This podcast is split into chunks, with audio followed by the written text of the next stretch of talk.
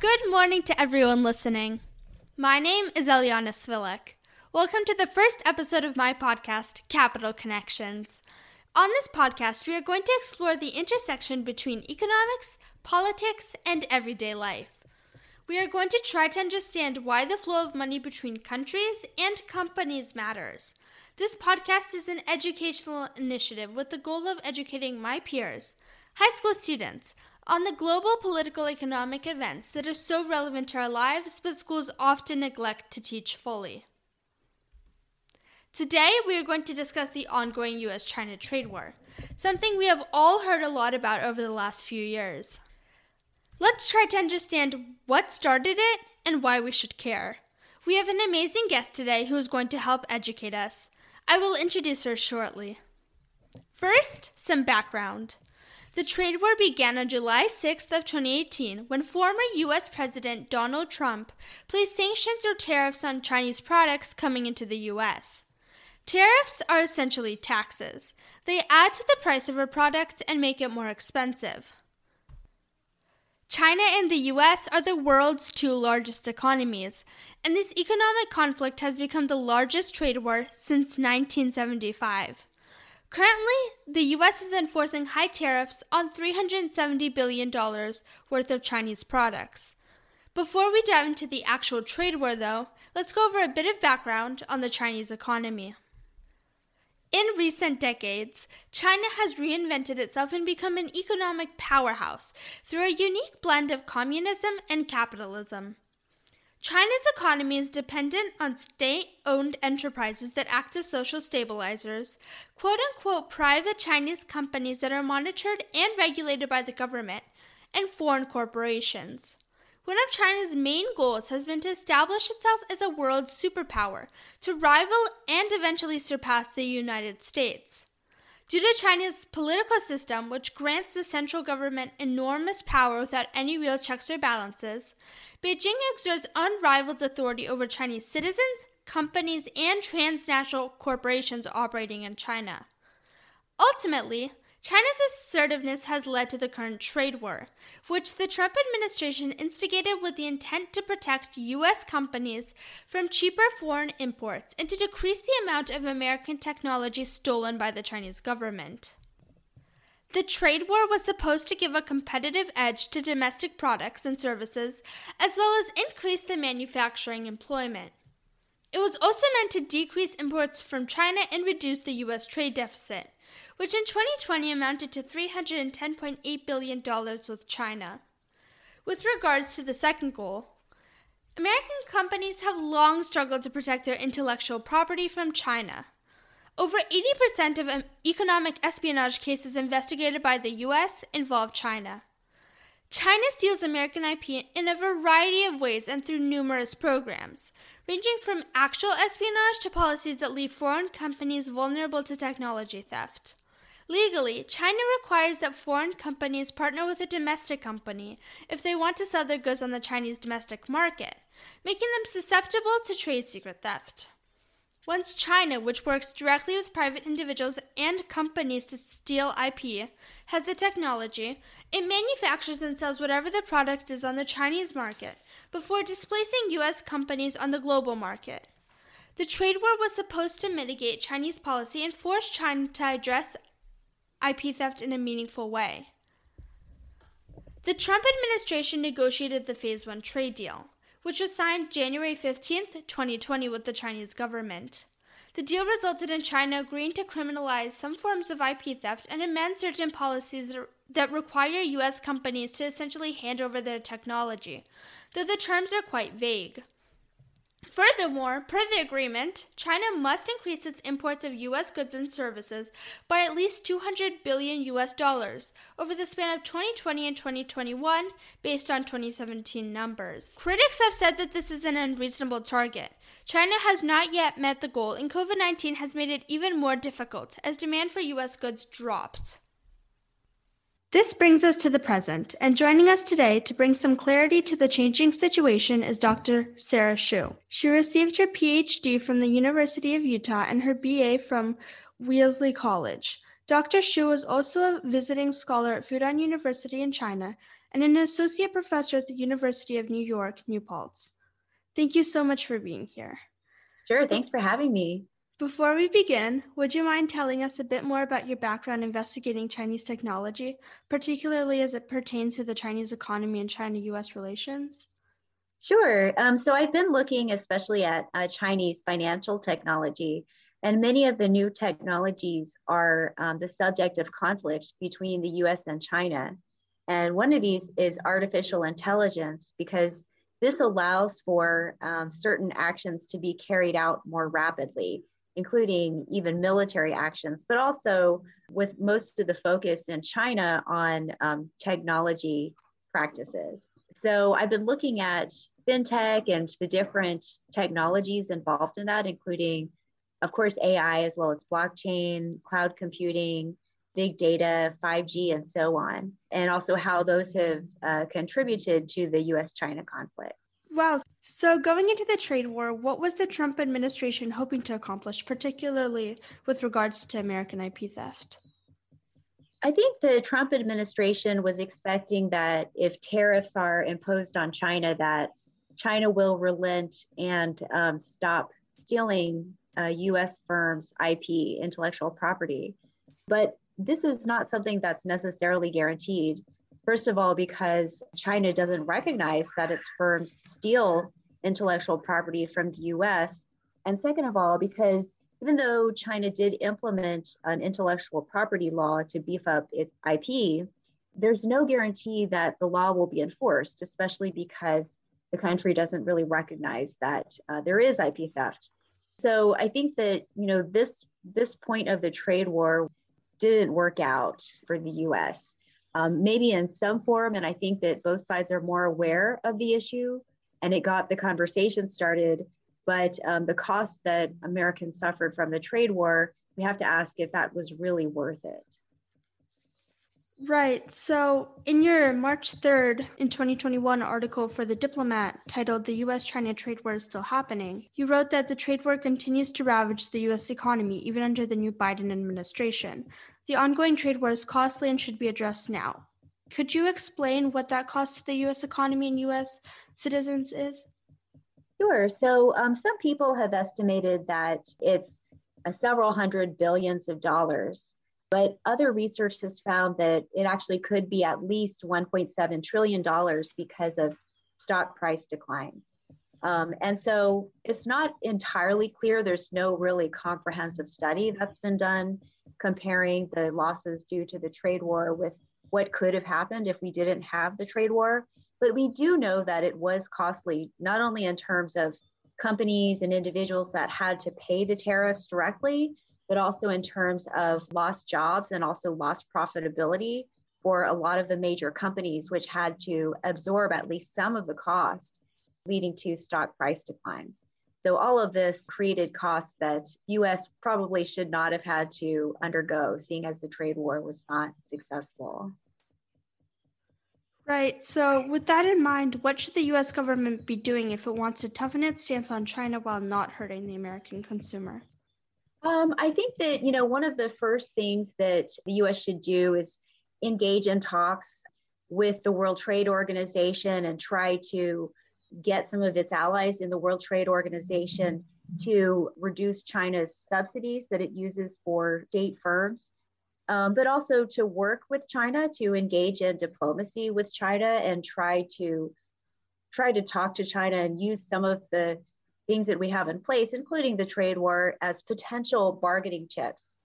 Also, working with allies in other areas, um, not with an anti Chinese stance, but just keeping in mind that US allies can help to work out some of these thornier issues that the US is very, very angry about, try to help to tone down some of the rhetoric as well as work out some of these issues.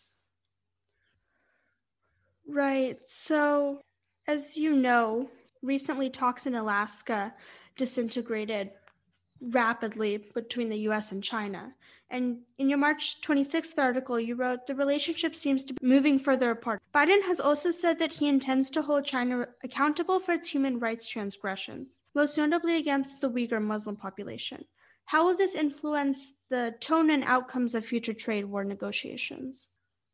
Yeah, I, I think that the Biden administration is going very slowly, possibly too slowly, but I know that his administration is trying to research these issues and try to take the best approach to China um, as possible. From what I understand, I'm looking at China not only as a competitor, but also as a cooperator. So this is a sort of sort of challenging stance to take. I think that focusing on human rights transgressions is a mistake. Um, it's really inflammatory. Definitely, this is an issue that the US needs to take a stance on, but to focus on it as a central issue makes it really hard to get around because um, human rights is something that uh, the US and China have never really been able to work out.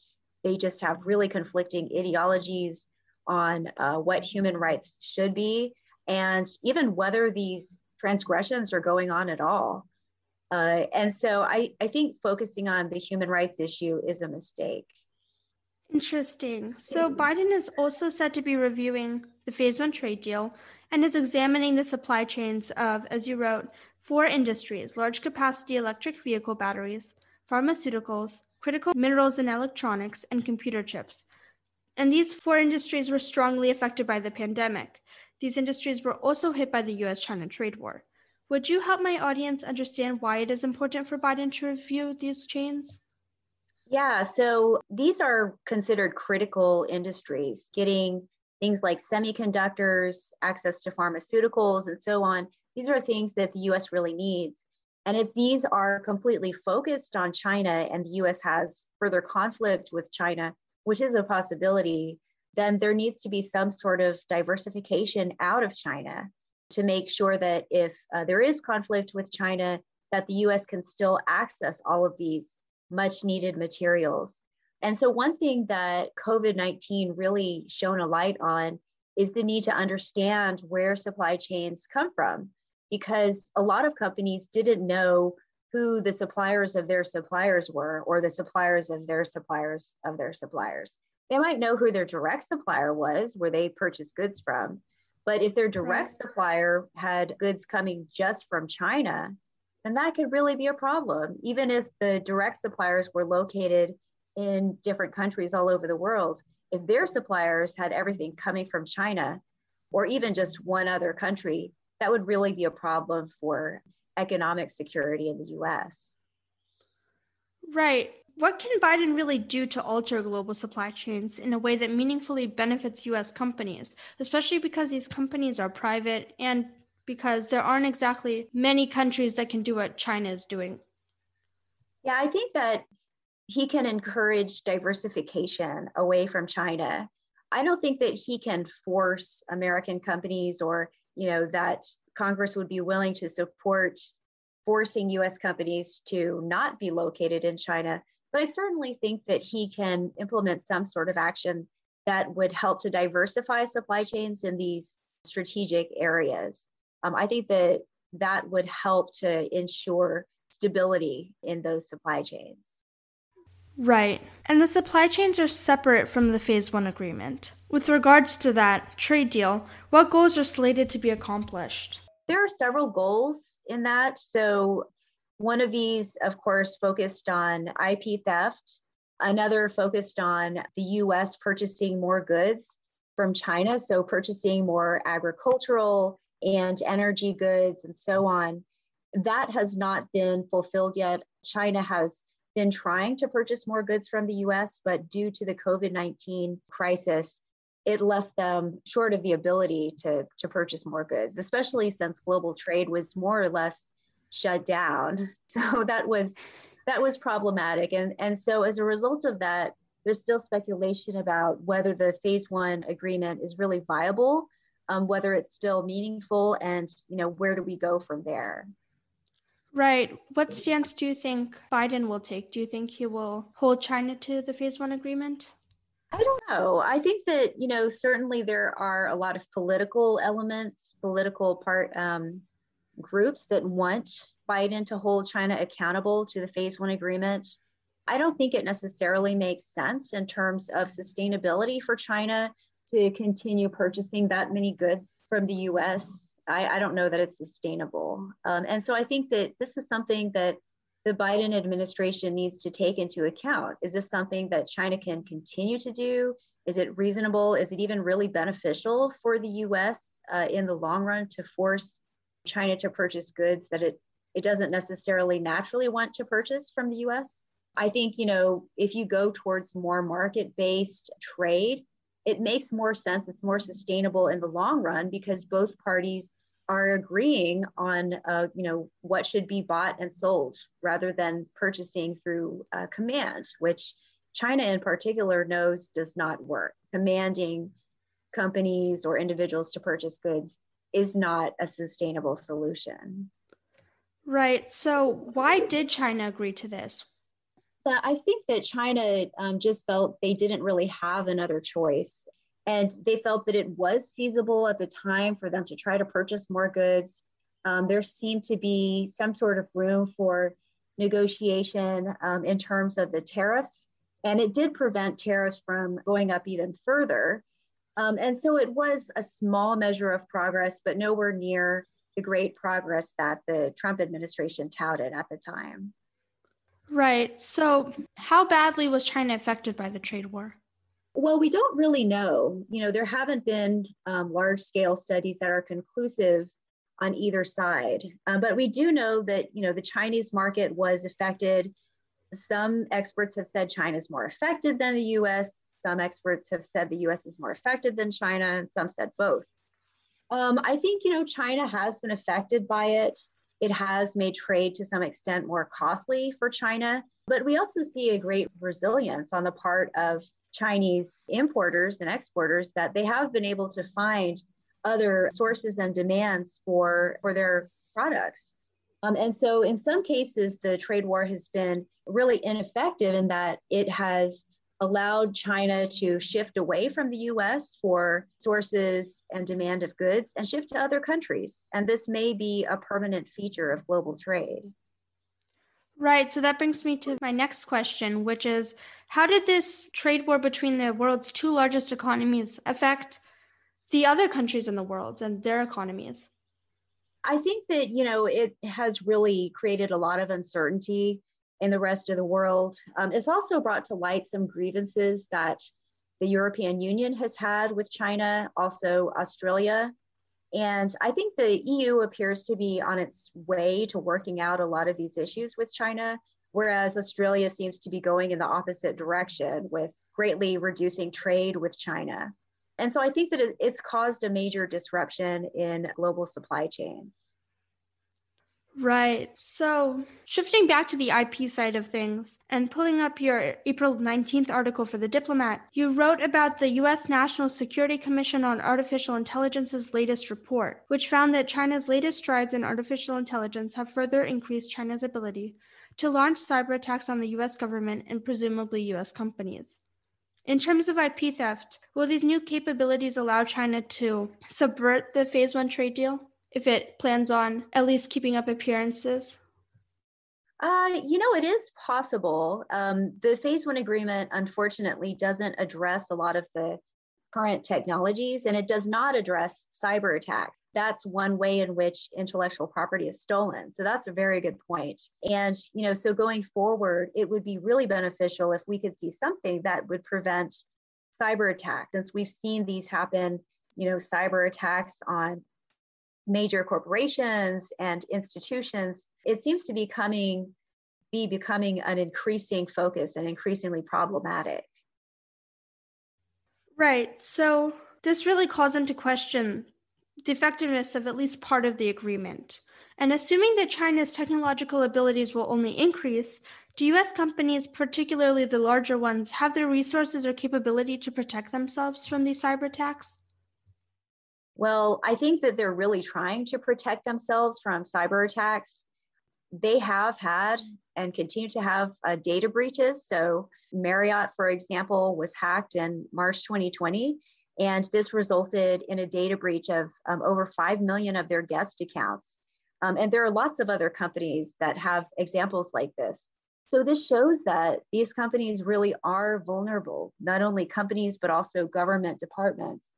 And um, I think that, you know, the Biden administration is starting to address this by looking at government agencies, but it needs to go further in terms of a more wholesale, systematic way of implementing or requiring cybersecurity and also finding ways to deter cyber attacks and prevent cyber conflict. These are things that will happen in the future, probably in the near future, and really need to be examined. Right. So would you say that this is a national security concern? Oh, definitely. You know, it's it's likely I think that the next war will have a really big cyber component. It could entirely take place through cyber attacks. Other countries are able to shut down things like pipelines and electrical grids uh, simply by going online and um, hacking into a system and shutting it down. And so, you know, this is something that needs to be looked at immediately. Right. So, is there any country that has the cyber and technological capabilities that China has? I think, you know, to some extent, Russia is able to pretty easily hack into other countries, but probably the top nation that has offensive cyber capabilities is the US.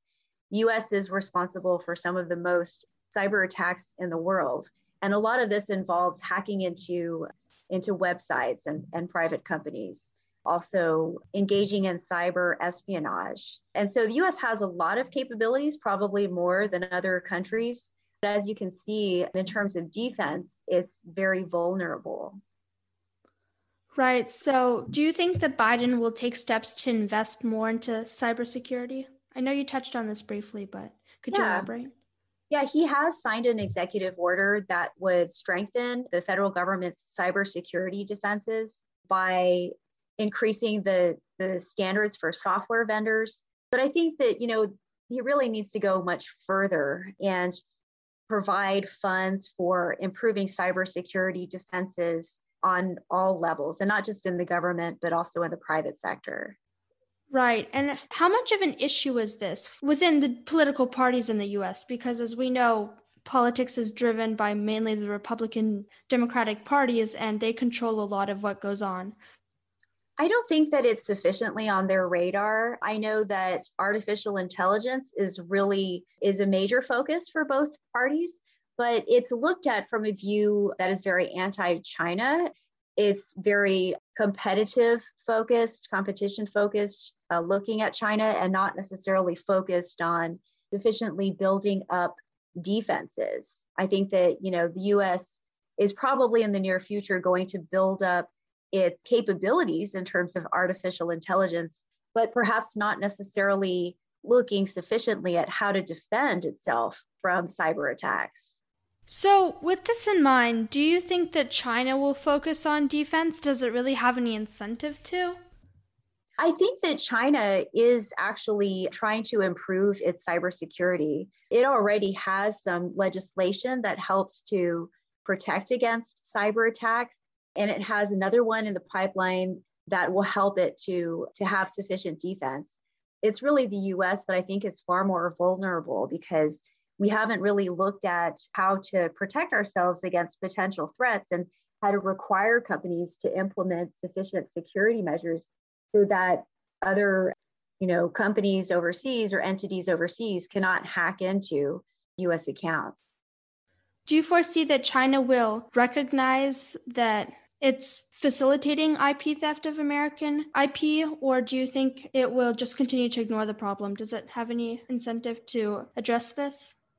I think that it's possible that China will, especially if the rhetoric is changed, if China is not looked at as an enemy by the US. I think right now there's a lot of escalating conflict between the US and China, or at least, you know, a remaining high level of conflict um, resulting from the Trump administration. But I think, you know, it's something that really needs to be addressed in the future and China's definitely aware of it now. It's just whether it has the right political incentive to really crack down on IP theft.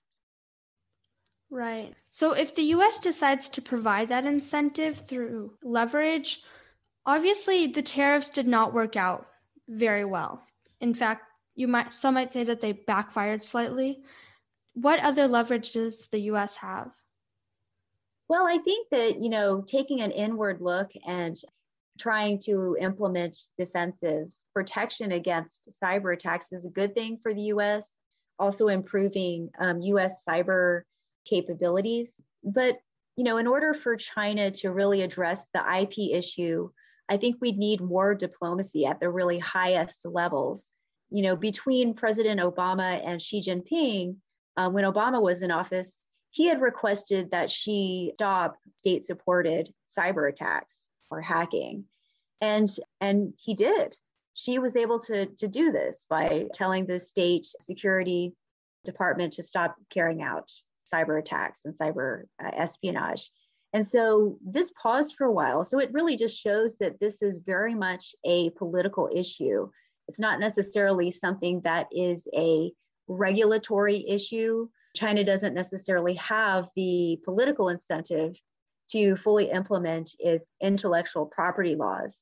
So we'll see what happens. We'll see how well Biden can communicate with President Xi and engage in diplomacy to get this to, to stop. Right. So, for perhaps our last question, what do you expect a resolution of this trade war will look like, and what could the U.S. expect to gain from the resolution?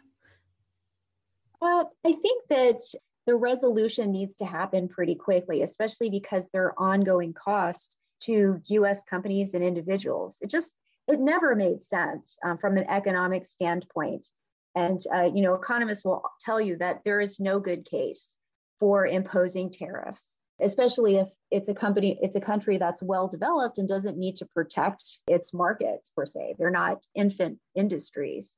And so I think a, a swift resolution would be good, but I think possibly the Biden administration should engage in talks with China as quickly as possible if it wants to use the tariffs as a bargaining chip. You know, I think that using tariffs as a bargaining chip are somewhat less credible if that bargaining chip is also aimed not only at the country you're talking to, but also aimed at yourself and hurting yourself. I think that the US really needs to get with it as quickly as possible. Biden has been really slow in addressing this issue. I think he's taking his time in terms of exploring different routes to diplomacy or um, sorting out some of these issues with China. But it needs to be quick so that the, the pain will stop for US companies. Right. So, to summarize, some introspection is certainly needed. And once again, diplomacy would be fantastic. Exactly. Yeah. So that would conclude today, but thank you so much for your time. It's greatly appreciated and I know I learned a lot. I my viewers will as well. So thank you. Great. Thanks, Eliana. Thank you to everyone who listened today to Capital Connections, and I hope you walk away with a more comprehensive understanding of the China US trade war. Thank you, and see you on the next episode.